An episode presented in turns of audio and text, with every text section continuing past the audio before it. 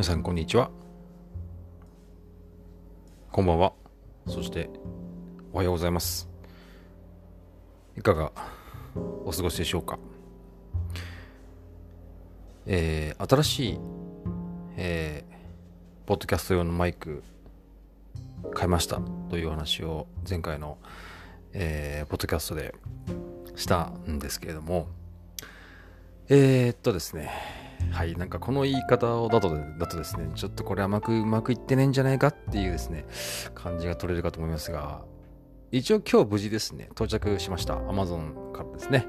あの、ブルーマイクロフォンズ社の、えー、イエティという、えー、コンデンサーマイク買いました。1万5000円ぐらいでしたかね。えー、やっと今日昼ぐらいに無事到着しまして、開封しまして、そしてあの YouTuber でおなじみの開封動画を今日は YouTube で撮りました。まだ編集はしてません。これからやります。えっ、ー、と結構ねあのパッケージがねすごくこう可愛らしいんですよ。かなりこうイラストチックにねあのこのイエティってねこのえー、まあ想像上のね未確認のこう雪男みたいなねあのー、単語ですけどね。イエティっていうのは、まあ、なんか、ウィキペディアで調べたら、えー、未確認動物と、こう雪山にね、いるというね、えー、まあ、そのイエティがですね、こう、コミカルにイラストレーションされてて、すごくこうね、パッケージングがね、すごく可愛いんですよ。今、僕手元にあるんですが、まあね、このデザインセンスはちょっとね、すごいなと。まあね、こういう外外国製の製品のパッケージングデザインセンスっていつも思うんですけど、日本にないですよねって思うんですよね。はい。でね、まあその一つまあね、こう、パッケージングがね、すごく素敵っていうのもあって、あとね、ちょっと持った感じすごく重いですね。はい。えー、で、まあ今日開封してみて、まあ、黒を僕買ったんですけど、これ黒って言わないんだな。ブラックアウト、えー、というカラーですね。はい。これをね、今日買って開封しました。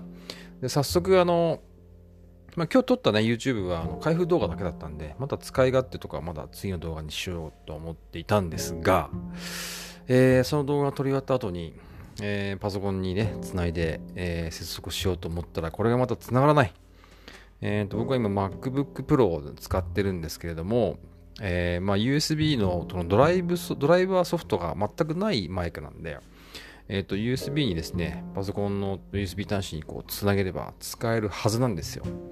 ところが、こう、全然内蔵マイク以外に認識しないんですよね。で、かれこれ今日半日ぐらい費やしました。全く拉致が開きませんで。うん、で、あの、うちの奥さんが持ってるですね、デスクトップの Mac にもつなげたんですけども、これまた認識しない。でもこれは、えっと、MacOS の、えー、アップデートが確かね、10の4以降だったんですけども、それ以降の、えっと、ソフトウェアにしか対応してないので、えー、まあ、そもそもうちの奥さんのそのデスクトップのパソコンはダメだったんですけども、僕のは10の14だったかな。モ、モヘバってやつ？モジャバ、モジェイバ、モハ、モヘイバ？っていうのかな？えっ、と、バージョン10.14.6っていうやつですね。なので、本来対応してるはずなんですけども、全く、結構今日いろいろ調べたんですけども、結局ダメで、今まあこの音声は、まあ、いつも通りですね、えー、Galaxy S8、僕のスマートフォン Galaxy S8 にですね、お手製の、えー、台所スポンジを切って、えー、かぶせました。このポップガードをつけて、えー、また話をしているところなんですけれども、えっ、ー、とね、えー、まあ、マイク自体はすごくね、あの、いいです。こう、質感もいいし、なんかね、いきなりなんかこう、スタジオ感が出てるね、すごくこう、存在感のあるマイクなんで、すごく気に入ってるんですけども、まあ、いかんせんこれね、なんかこの状態だともう、なんか、なんか置き、置き土産じゃないけど にしかならないので、ちょっとどうしようかなと思ってます。もしかしたらマイクの方の不調なのかもしれないし、ちょっとそれは、うん、返品するか、ちょっとどうしようかなというふうに考えています。残念ですね。非常にちょっと今日はね、今日これで、そのね、ブルーマイクロフォンズのイエティで、ポッドキャスト第1回目を撮ろうかなと思っていたんですが、できませんでした。はい。えっと、話が変わるんですけども、あの、皆さん、こう、鳥好きな方っていらっしゃいますでしょうか？あの、僕、鳥に関してはね、ハドと、カラスとスズメぐらい ぐらいの、えー、ね、あと、タカとかワシとか、タカとワシの区別もよくわかんないけど、あんまりね、その別にそこにこう、動詞が深いなんていうのは全くないんですけども、なんか最近ですね、ここ2日ぐらい朝にすごく綺麗ななささえさこうさえずりをする鳥にの声をね、聞いて、なんか目が覚めるんですよ。で、でもね、ある一、ある、ある一時期、時間だけなんですよね。で、まあ、それも僕寝てる時なんで、あの、よくその時間が何時なのかわかんないんですけど、多分4時、5時、6時ぐらいなのかな。で、結構ね、近くで泣いてる感じがしてて、でもそれ以降一切聞かないんですよ。で、今日ね、ちょっとまあ、あの、こう、あ、この鳥なんだろうって思う鳥がいて、あの、普段、普段見かけない鳥だったんですけども、ちょっと調べてみました。そしたら、赤原という鳥、に多分そうだと思うんですけども、えー、ちょっとね、首の上からがちょっとこう、茶色というかグレー。で、そこから下がオレンジ色、えー、だったんですよ。で、多分これですね、今、日本野鳥の会のホームページを見て、赤原という鳥のですね、あのページを見てますが、えー、胸から脇腹が赤茶色、全長24センチ、本州以北のやや高い山地や東北、北海道の林で繁殖し、秋冬は積雪のない地域の林に住む。えー、C またはツイ、キョキョキョキョなどとなく、さえずり、キャラン、キャランチリチリと触れるような声。繁殖地は日本近辺のみ。ということで、あ、これちょっとね、YouTube のあの、さえずりがね、あったんで、ちょっと再生していますが、結構ね、こんな感じです。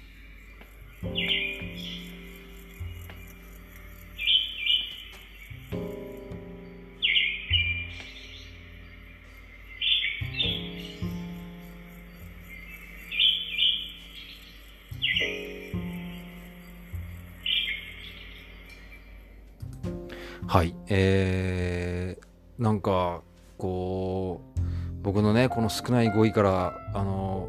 ひねり出して言い、言うところですね。なんと言いますか、こう、新鮮なね、えー、新鮮な、こう、なんか元気が出る、なんか朝聞いたらね、本当にこう、すがすがしい、えー、音だな、声だな、さえずりだなって思う、思うか思ったんですけど、はい、録音は竹村明さんという方がされてます。2010年7月10日、えー、栃木県日光市で録音された、えー、ということです。えー、日本野鳥の会のホームページ、赤原というですね、鳥の、え、ページを見てます。はい、そこにこの音源も載ってます。本当にね、この音だったんですよね。なので、えっと、多分ね、赤原だと思うんですけども、なんかこう、佇まいがね、ちょっとどっしりしていて、なんか近寄っても全然逃げなかったし、うーん、あのー、なんていうか、ちょっと神々しい感じがね、えー、なんかしました。結構ね、関東、えー、でも見られるということで、おそらく赤原だったんじゃないかなと思います。はい、まあね、ここ2日ごとね、台風が、えー、来ておりまして、本当に九州のね、方、えー、すごい雨量が降ったということなので、本当に大丈夫でしたか？えー、僕もね、九州に、えー、4年ほど住んでいた時期があったので、非常に心配です。まあ、あの、そういったですね、まあ、日ちょっと日頃とは違うこう気象条件とかもあって、まあ、日頃見ないようなね、鳥も来たのかなと、えー、想像をしています。えー、本当に今日一日ね、あの、朝は本当風が強くて、まあ今日一日ね、日中ずっと風がね、えー、強かったですね。うちの奥さんは今日はね、なんか気象痛という気象、気象痛っていうのかな？要は気象の変更、天候の変化によって、こう体のね、バランスを崩してしまうというね、あのー、そういう、こう、えー、まあ、症状を持ってるんですけども今日一日中の奥さんはダウンしてましてえーと、でもねあの結構それを調べると、えー、実際そういうので本当に体のねあのこう、えー、バランスをですね崩してる方崩してる方って本当に多いみたいですね。でなんかそういうサイトもあってちょっと調べてみたんですけども昔ちょっと前っていうのはその台風っていうのはもう本当に南洋の方で発生したものが日本にこう来るというのが、まあ、あ台風のこう今までの従来の動きだったらしいんですけども最近は日本の近くで台風が生まれるらしいんですね。えー、なのでその、えー、なんですかそれによってこう大きさがやっぱり違うらしいんですね。なので、やっぱ昔の台風と今の台風っていうのはやっぱ違うと。それによって体にこう起こる、えー、まあ頭痛だったり、めまいだったり、まあ、不定収穫だったり、えー、そういうですね、体の不調を訴える人は本当最近多いというふうなことがね、あのウェブにちょっと書いてました。ので、えー、まあね、本当に、あのー、これを聞いてらっしゃる方もですね、そういう方がいらっしゃるかもしれません。本当にあのー、気象の変動でね、あの今日ちょっと調子悪いなってやっぱ思ったら本当そうだと思うので、ぜひ、えー、体をね、休めていただきたいなと思っております。なかなかね、お仕事もあったり、まあ、家のこともあったりですね、えー、なかなかこう、いや、休めないよってていう方もいらっしゃると思うんですけども、昔よりも、その、自分のね、体にかかってくる負担っていうのは大きいんだということですね。あの、まあ、ウェブの情報ですけども、書いてましたので、本当にご自愛皆様体があってのね、日々ですので、ご自愛をいただきたいなと思っております。はい。まあ今日はね、その台風の中、えー、こう赤赤原というですね、鳥に、えー、出会えて、えその姿もね、今日見かけて、